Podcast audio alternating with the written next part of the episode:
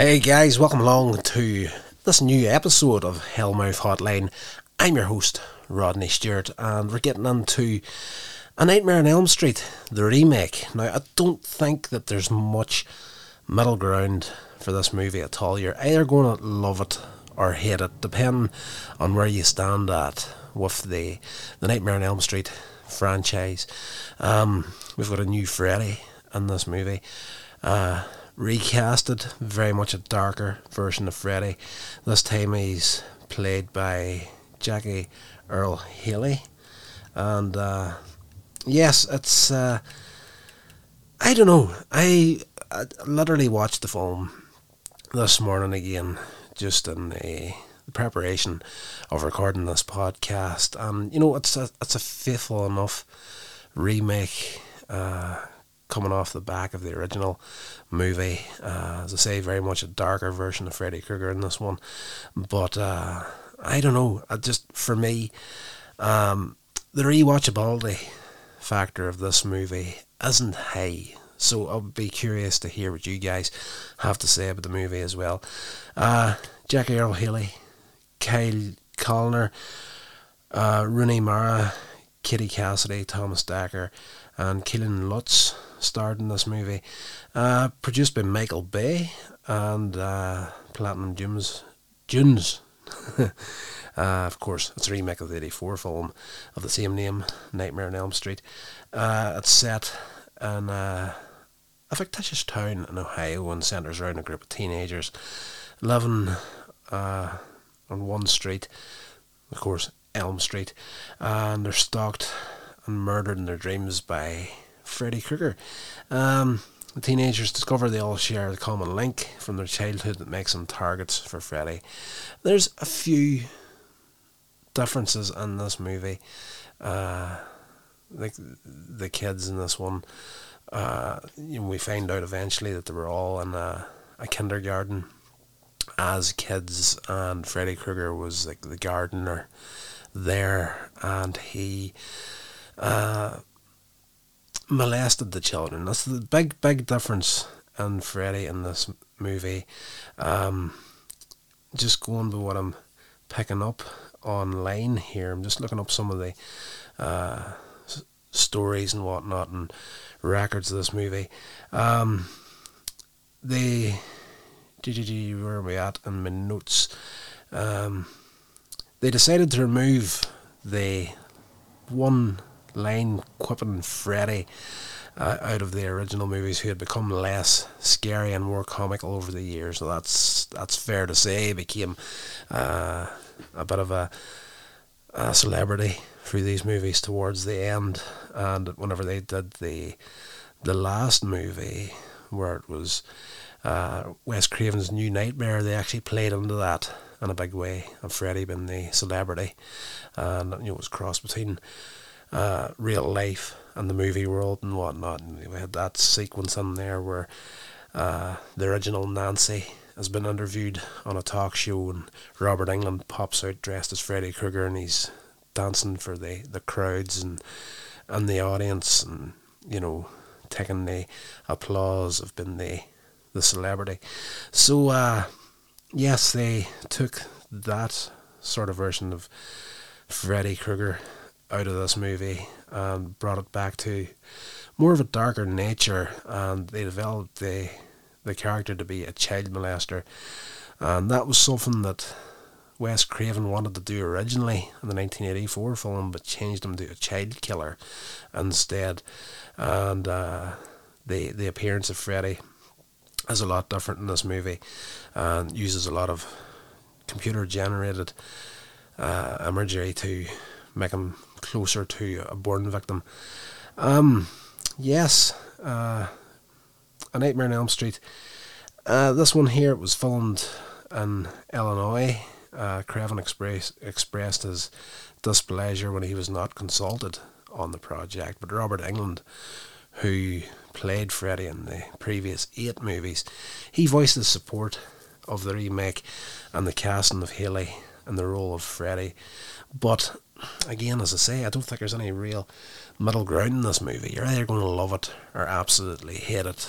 Uh, I, well, maybe there is a little bit of middle ground there. I don't hate this movie, but the, as I say, the rewatchability factor of it isn't there for me at all. Like I think today's viewing of this movie is probably maybe the third time that I've seen this movie, but the the original Nightmare on Elm Street movies, like I've seen them countless times. But uh, you know, the story of this movie is fairly close to the original. Uh, at the beginning of it, there's the the Springwood Diner. There's uh, Dean Russell in there, and he falls asleep at the table, gets killed by Freddy, and uh, in the dream, Freddy forces his hand up and cuts his throat, but in reality, Dean's cutting his own throat. Um, but at his funeral, uh, he's there to see uh, a friend to talk about what he's going through and these dreams and whatnot. But you know, he dies very swiftly into the movie, and at his funeral, um, Chris uh, sees a photograph of her and Dean as children, but cannot recall knowing Dean before high school. And she begins to have nightmares about the burnt man, and she refuses to go to sleep for fear that she will die like Dean. Uh, Jesse Braun Chris's ex boyfriend shows up to keep her company while she sleeps, but she's killed in the dream, and uh, that is very similar to the original movie, and the the fact that she dies and the the boyfriend gets the blame for her murder, and uh, yes, uh, gets arrested and whatnot, similar to the original movie.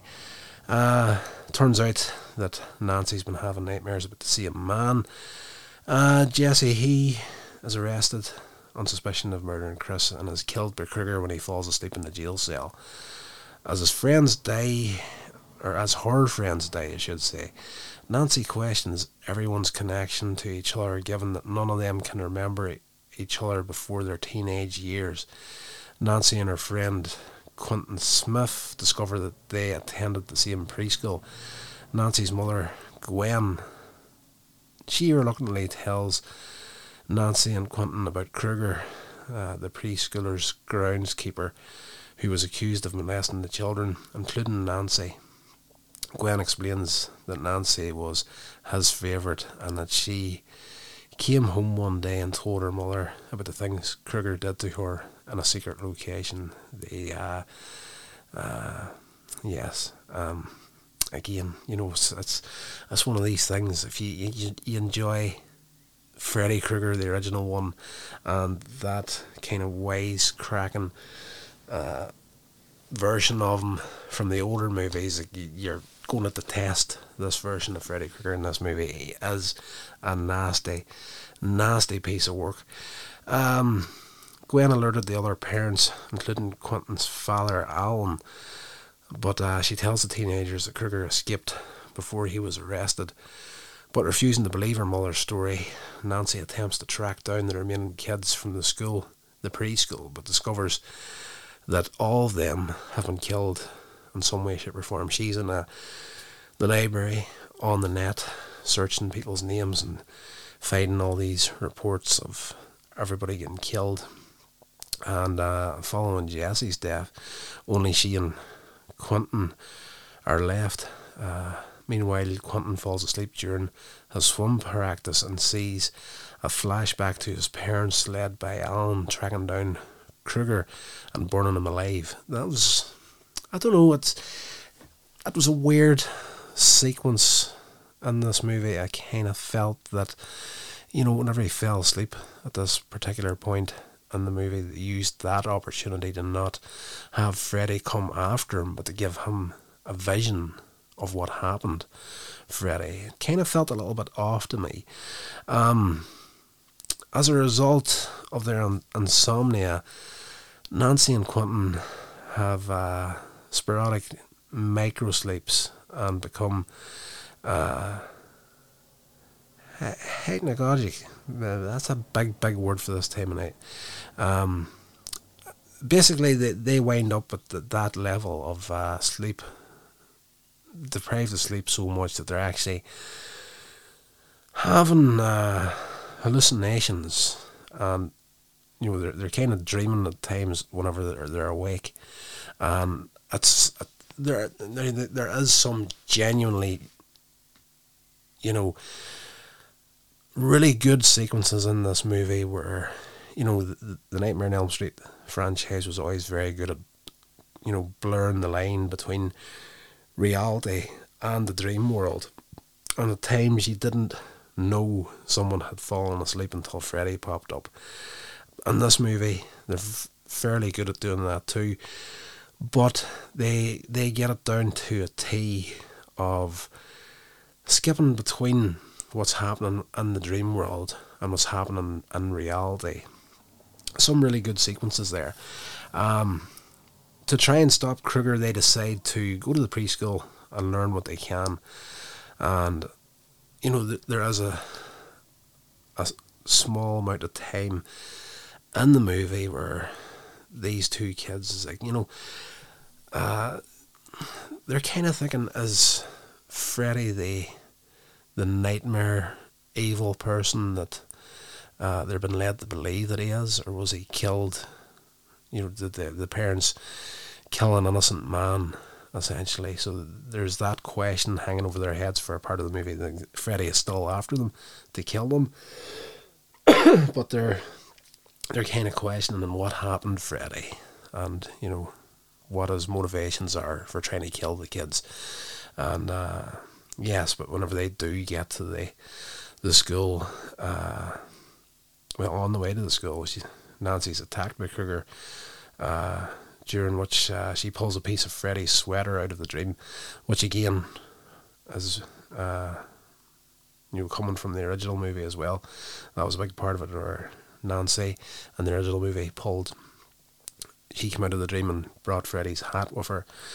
Um, Quentin takes Nancy to the hospital. She's got these gashes on her upper arm from Freddy's glove. Uh, he steals some adrenaline to help him stay awake. Uh, Nancy and Quentin eventually make it to the preschool and uncover Krueger's hidden room to find proof of his crimes, and they realise that Krueger, now a vengeful ghost, wants revenge on them for disclosing his abuse. That's why he's coming after them in this version of A Nightmare on Elm Street. Uh, they outed him, and he got killed for it, and he's coming back to take his revenge on these kids. Nancy decides to go to sleep and try and pull Krueger out of the dream world and kill him in the real world. Again, very much like the original movie. Quentin tries to stay asleep. Try to stay asleep. He tries to stay awake long enough to pull Nancy out of her dream when she grabs Krueger, but he falls asleep and he's attacked by Krueger as well. And in the, the dream world, Krueger goes after Nancy and explains that he deliberately left her for the last so that she would become comatose. And uh, he's going to try and keep her in the dream world for as long as possible before killing her. Um, Quentin wakes up and uh, he uses the adrenaline to wake Nancy, uh, who then pulls Krueger into reality. Uh, they've got their fight at the end of the movie. And Nancy uses a broken uh, paper cutter blade to kill Freddy before she torches the room with Freddy's body inside, and uh, you know that's fairly disturbing whenever they discover the the reality of what Freddy Krueger was and what he did to these kids whenever they were five or six years old at this uh, preschool. There's these uh, they find these Polaroid photographs of Nancy as a child. You don't actually, as a viewer, get to see them, but uh, it's fairly well acted, and you see the, the devastation on her face whenever she realizes that this guy did some nasty, nasty stuff to her as a child. Um, yes, and again, this is a, a version of Freddy Krueger that you know, I can remember whenever this movie came out.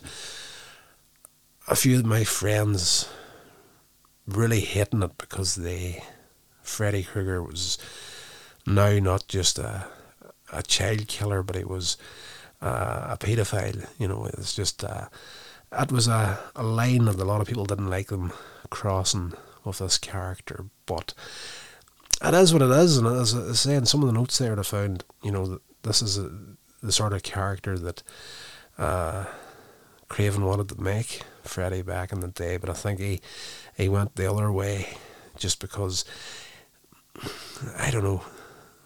Back in the early eighties, it might have been too much for audiences. I don't know. I don't know what the motivations were for the change in it, but uh, it is what it is, and we've got this version now, and uh, you we didn't hang out with this version long. We went back to the original Freddy, and later movies. Um, at the end of the movie, Nancy and Quentin escape, and they're rescued by police officers and firefighters, who are unable to find Krueger's remains. That's very very swift at the end of the movie, you hear a guy's voice in the background, one of the firefighters saying that there's no body in the building. So uh, Freddy, though you think he's dead in the real world, his body has vanished. So it's they were setting up for more movies basically, and you know I can't recall any more movies been made after this remake, uh, but uh, it did do well at the box office. Uh, at the end of the movie, after Nancy and her mother return home from the hospital, and this, I have to say, this is an excellent, excellent sequence in the movie. If you remember the end of it, of the original Nightmare on Elm Street '84, you had that sequence where the kids are all reunited at the end of the film, and they get into this car convertible, and then the roof goes up, and it's got the, the stripes of Freddy's jumper on it, and. Uh, the car drives off with the kids screaming, and then Nancy's mother is dragged through the small window on the door of the house, and it was uh, a very swift and easy cut between the real actress and a dummy getting trailed through this little hole. So, you know, back then, looking at it now, fairly cheesy effect. But at the end of this movie, they do something similar whenever Nancy and her mother return home from the hospital, uh, Krueger suddenly appears in the mirror. Uh, Nancy screams. Krueger breaks the mirror and stabs Nancy's mother through the back of the head, and the blades come out through her eyes and whatnot. And then he drags her in to the mirror, and the broken pieces of the mirror, you know, come back up into a fully restored mirror, and it's just Nancy's image left there. So it's a very, very swift little sequence at the end of the movie, but insanely well done. I thought to myself, right, that's probably the best part of the movie. So at the end of the film, of course, they were, they were trying to set it up for to take the the movie somewhere else. But as I say, uh, this movie seemed to do very, very well whenever it was made. Uh, it had its world premiere in Hollywood on April 27th, 2010. It was released theatrically in North America on April 30th, 2010. Uh, the film received generally negative reviews from critics who criticised its writing, acting, and the film's lack of depth and apathetic characters. Uh, now, that's fair to say, you know, as much as the the storyline in this movie is you know it's it, it goes to some dark places and you, you really really feel for these kids and what they would have went through whenever they were small children and they uh, this version of Freddy Krueger was molesting them whenever they were kids. The acting in this movie, although it's it's okay, but it's in all fairness, there's quite a few of the characters in this movie that you just don't care about. You really don't. Uh, just um, a lot of the characters in the original film, like I really, really did genuinely connect with, and throughout all the Nightmare on Elm Street movies, but in this movie, not so much. Uh, despite all this criticism from uh, reviewers and critics, uh, it was praised for uh, Bayer's direction and faithfulness to the 1984 film. Uh, it grossed over 36 million at the domestic box office and over 117 million worldwide, which made it the highest grossing film in the franchise. But uh, I think, you you know, I can't say this for anything solid or definite. I think the reason it didn't go any further than this was because of that change to the the character of Freddy Krueger, like you know, the celebrity status that Freddy Krueger had throughout the other movies, is what the the real appeal of those movies really were. And this darker, darker version of Freddy Krueger, just don't think had it too close to home with the the fans in the long run. Like as I say, this is it was actually ended up being the highest grossing movie in the in the series, but the that would be the case anyway. You know, if you're going to reboot something as popular as A Nightmare on Elm Street, everybody's going to go and see it just to see what sort of job people do with it. It doesn't mean the film's actually a good film. It just means that people were curious to see what it, they were going to do with it. But uh, that's uh, that's the, the biggest downside to the the movie system currently in the way it is, is that they they're always um, depending on these opening weekend numbers and whatnot, the domestic box office and the worldwide box office in that first week, two week period. But as I say, people are going to go and check. People would have went to check us film out just to see if they screwed it up or, or not. So you know, it's the long run on these things, whether it was going to work or not. So, uh, yes, this film is alright, but as I say, in, in my mind, I prefer the original Freddy over this new Freddy. And, uh, yes, uh, of course, we did get Freddy back in Freddy versus Jason, so uh, it's all good. So I'm just curious to see what you guys think. Let me know in the comments of this podcast. If you're not following it yet, please do that. Written review, all that sort of good stuff shared along to anybody you think would be interested in checking out the show. And that's going to do it for tonight. So, guys, until the next episode, stay safe and be good. This has been a production of Coins Age Media. Thank you so much for listening.